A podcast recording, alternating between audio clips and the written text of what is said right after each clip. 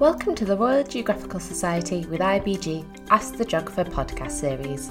I'm Laura, and in each episode, we'll be meeting a geographer to discuss their research and where geography has taken them. According to Forbes, in the last seven years, Marvel Studios has released six movies that topped $1.1 billion at the box office. These popular films, based on well loved Marvel Universe comics, have phenomenal influence on popular culture. But how do these worlds and characters shape geographical imaginations of nation, state, geopolitics, and global governance? In this podcast, we're interviewing Professor Jason Dittmer from the University of College London. Comics embody power and tell stories about gender, race, identity, place, and territory. We discuss how geographers are engaging with geopolitics and how iconic superheroes contribute to our understandings of national identity.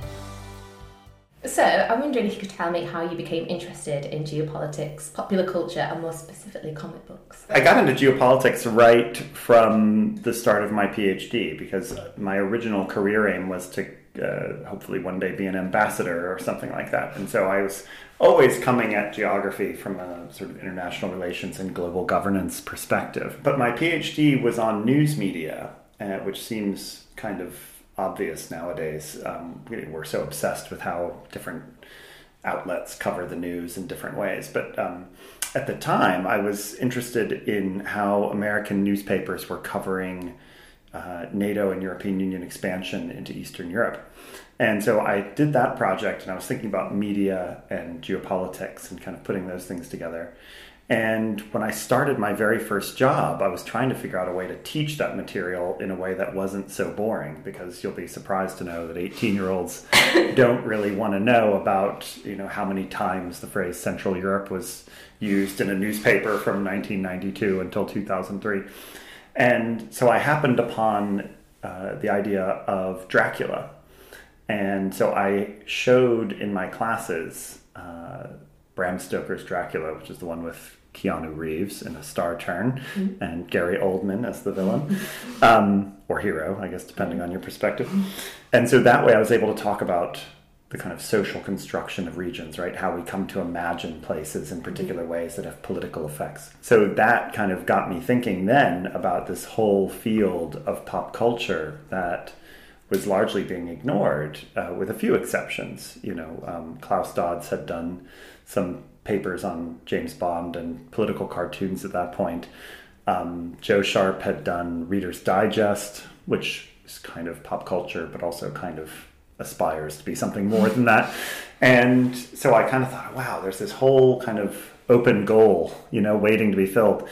And so one day I was on a road trip thinking about uh, things and I came upon uh, a memory of Captain America comics, which I read when I was sort of 13, 14 years old. And I could remember some of the storylines. I could remember how they made me feel. I remember identifying with the hero in all kinds of ways. And, and I thought, oh, there's a project here. I thought it would be a year or two, and it turns out it was about 10. So, what does it mean to study geopolitics at university then? So, as a lecturer of geopolitics, um, please could you tell me what that entails? geopolitics is a the best thing to study mm-hmm. at university and everyone ought to do it but b it's a very complex thing because there are a lot of competing definitions uh, and even I get tangled up sometimes in which one I want to use. If I had to come up with a single definition, I would say that geopolitics is about the interrelation of geography and world politics. That can be everything from the relationship between climate change mm-hmm. and conflict down to the personal consumption of popular culture and feminist geopolitics, so thinking about the relationship between the home and the nation, and all these kinds of things that are not necessarily what we would think of when we say world politics or global politics, but which nevertheless help to compose global politics. This popular culture and popular media, and specifically comic books, what is it that you're looking at or analysing when you when you're reading them? Is it that the writers kind of ascribing political narratives, or is it kind of down to your interpretation of them? A bit of both, I think, inevitably. Sometimes the writers and artists have explicitly political motives. You know, the creators of Captain America, Joe Simon and Jack Kirby, were um, pretty overt in their explanation that they wanted to, to drum up support in America for a war with Hitler. And that probably has to do with the fact that they were both Jewish, they were in New York, and so they were plugged into kind of transnational uh, news flows about, you know, within the Jewish community about what was going on in Germany. Um, and so they, you know, clearly portray uh, Germany as a villain long before it was at least widely accepted as such in American society. Other times, I think the writers are just trying to tell a story that will sell copies. I think that, well, that's always what they're trying to do. you can't tell a political story very long if nobody's buying it. Um, but so they're always trying to tell a story, though, that resonates with an idea of what America is. Uh, and, you know, when you're telling a story about Captain America, it's never just like any other superhero, right? It's a superhero who's wearing the American flag, explicitly espouses to be a kind of voice and embodiment of the nation. And so you, you tell a story that you hope will resonate with people's ideas about what America is so that you can sell copies. So, what does um, the portrayal of superheroes in comic books, and you mentioned something earlier, and um, kind of imagined places, imagined worlds, what does that tell us about real life geopolitical situations, how they're framed, particularly in terms of villains, heroes, supervillains, superpowers? My kind of larger framework is one in which I look explicitly at superheroes that are identified with the nation, uh, like Captain America, Captain Britain, Union Jack. There's a whole slew of them. So, what's interesting to me about that is the way in which the hero kind of naturalizes this idea of the nation, right? That that there is a hero uh, for every country, often just literally the word captain with the name of the country at the end. Um, there's as I mentioned, Captain Britain. There's Hauptmann Deutschland. Um, there's a Captain Liechtenstein that's in a cartoon. I mean, you know, so there's this idea that every country should have its own national superhero. That I think speaks to the the way in which we think of the political world as being kind of naturally divided up between states. That that is a kind of universal way of organizing space, which of course it hasn't always been. You go back even a few hundred years to period of multinational empires and you know in which most of the world was colonized and you realize you know that there's vastly different ways of thinking about this i think it speaks to this kind of underlying geography a political geography of, of the world and then once you kind of move past that you get to the point where you start thinking about the relationship of these heroes with violence right these are not uh, superheroes who sit down and negotiate all the time, right? They're always solving the problems with their fists. Um, they are violent figures, but ones that are righteously violent, right? You, you understand them to be doing violence for good. I think that starts to help us to understand the way in which conflict and violence gets narrated in the wider world. We've mentioned here, we've talked about superheroes quite a bit and the term hero. Is it that, that this kind of nation shaping is often bound up in concepts of masculinity and performance of masculinity. And what does this tell us about gender and more broadly its relation to like, international relations and law and order? I mean, I mentioned that these heroes embody the nation, and it's mm. probably worth noting that they're almost entirely white men, mm. um, despite coming from a range of you know, shall we say, more pluralistic, diverse countries. And certainly in a lot of kind of traditional liberal political theory and so on, the state is understood as a masculine kind of figure, right? The the um, know you think about the movie 300 and those kind of mm-hmm. you know hard-bodied Spartans, you know who uh, are meant to go out and protect, right? And they're mm-hmm. trained from birth to protect. And you can easily draw a line between that and a lot of popular representations of the military today, right? Even though the military is men, women, trans, everything, mm-hmm. you know, it's still understood as a kind of masculine task, right? And the state is always understood as a kind of protective shield. Whereas the nation, if we start talking about the nation, which is to say the people, right, that often gets kind of anthropomorphized in more female ways, like Mother Russia or Lady Liberty or Britannia, yeah. right? These kinds of maternal figures. You know, we shouldn't be surprised, perhaps, although we should object to the fact that most nationalist superheroes are male. There are a couple of examples of female nationalist superheroes. If you consider Wonder Woman a nationalist superhero, which I, think you certainly could, right? She's a, an interesting case. Um, there are a few other ones. Um, they tend to either be almost like masculine, even in their femininity, right? So I talk about in my book a character named uh, Sabra, who is an Israeli superhero, and she's a woman who lost her entire family to, or her children, to a Palestinian uh, attacker, and so she is this kind of hard-edged, emotionless, angry. Well, it can't be emotionless and angry, but you know what I mean. She's yeah. she's stone faced, you know, relentless in a very masculine fashion. Um, and then the other example I give is of a character from World War II called Miss America, who uh, was the only woman in a superhero group called the All Winners Squad and she was actually just as powerful or more powerful than all the men but she took the minutes at their meetings which i thought was telling there are a few examples they are few and far between uh, of women and nationalist superheroes You've also mentioned previously in some of your work this idea of um, American exceptionalism, and we've kind of picked up on that in Captain America, etc. And there's particularly American superheroes. Can you tell me what this means and how it's depicted through some of the books and superhero narratives that you've worked with? So, American exceptionalism is the idea uh, that America, that the United States, is either historically, politically, morally, any one of those or all of them, distinct and different from all the other countries in the world.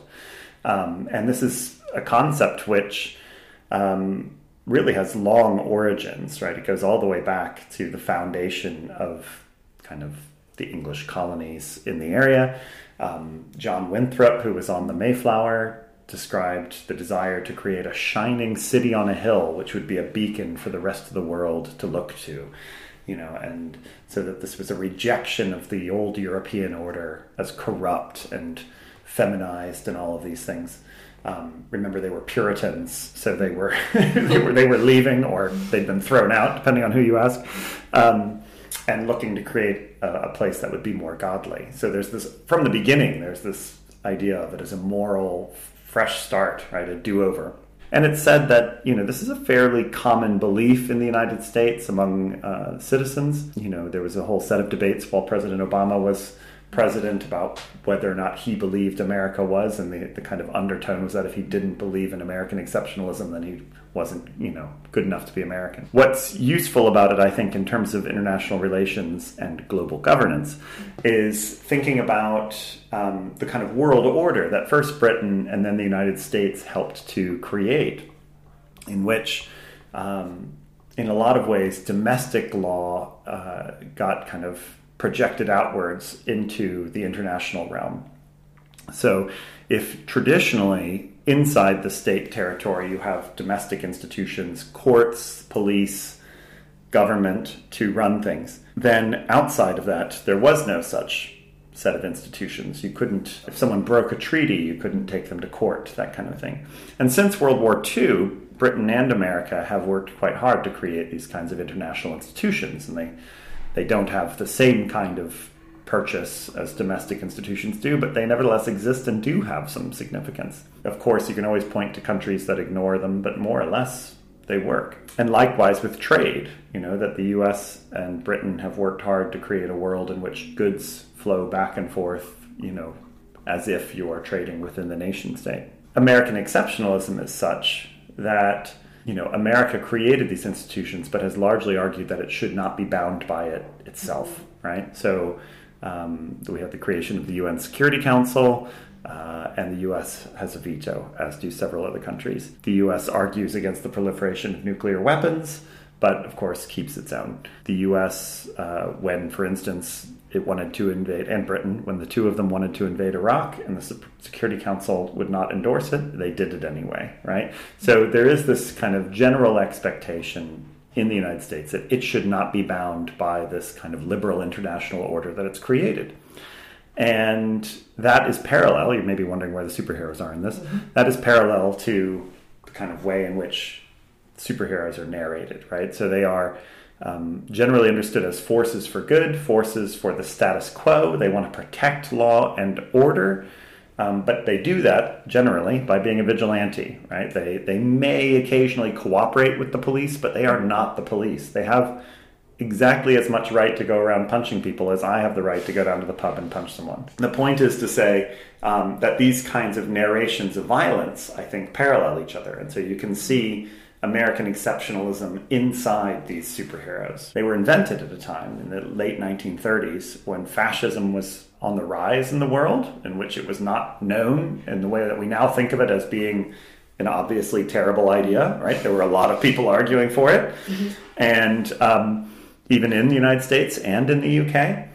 And then, certainly after uh, World War II in the 1960s, when superheroes kind of do a big comeback, right? By then, the United States was a superpower, one of two in the whole world, right? And so it was able to kind of act with relative impunity in this world order that it was creating, right? And it's not unlike thinking about Superman or some other mm-hmm. Spider Man or any of these characters. So, I guess comic books in part depend on the role of humour and satire. Can you tell me a bit more about the role of um, laughter or even non laughter in understanding geopolitics? So, dealing with kind of funny comical media, understanding rather complex global processes? I mean, it's such a timely question, I think, because if you look at the, um, recent indictment by Robert Mueller of the kind of Russian organization that was intervening in both social media networks, but also in, as we now find out, in real life,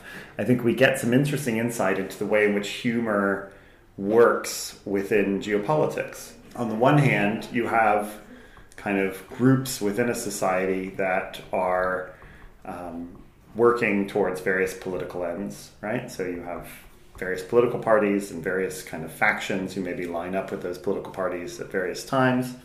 Um, certainly, we see within, for instance, the alt right, which you may have heard of as the kind of racist conservative group, or at least the most overtly um, racist group in American politics. And they they explicitly talk about how humor is part of their way of trying to get their ideas out and make them acceptable. And so the the way in which they deploy memes, starting in kind of niche social media areas like 4chan and Reddit, and then kind of some of those bubble up to the surface, and apparently they make their way into um, Facebook feeds and Twitter feeds, what we might think of as slightly more mainstream social media practices.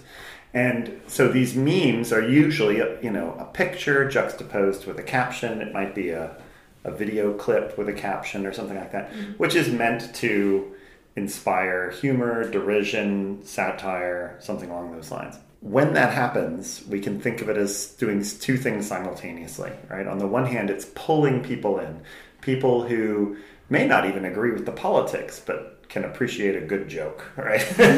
or maybe they're just a little bit racist mm-hmm. and it's edgy enough to make them laugh, but they wouldn't tell the joke at work, right? Mm-hmm. And so you start to kind of pull people into a web of media that will over time start to reshape their subjectivity and they'll start to identify themselves personally as someone who likes these kind of things. And then they'll go to seek them out because laughing feels good.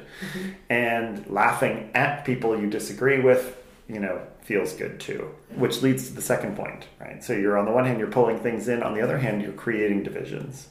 And you are creating the group that is being laughed at and they will have a very different feel about that joke than you will. And so it, it starts to pull people apart, which is why we can think about why the Russians were doing this, right? And apparently can still continue to in one way or another. That they see it as a way of pulling apart either the American public or the wider Western bloc um, by exacerbating these divisions within it. What would you recommend for geographers beginning to pick these in situations or kind of noticing the importance of humour in everyday life and how it links to kind of understanding geopolitics? I think the best thing you could do would be to step outside of your own life, right? It's easier to pick apart humor in someone else's life. And that might mean creepily eavesdropping on another conversation, but I think it's interesting to stop and listen to when humor, or when laughter, I should say, because laughter is different than humor.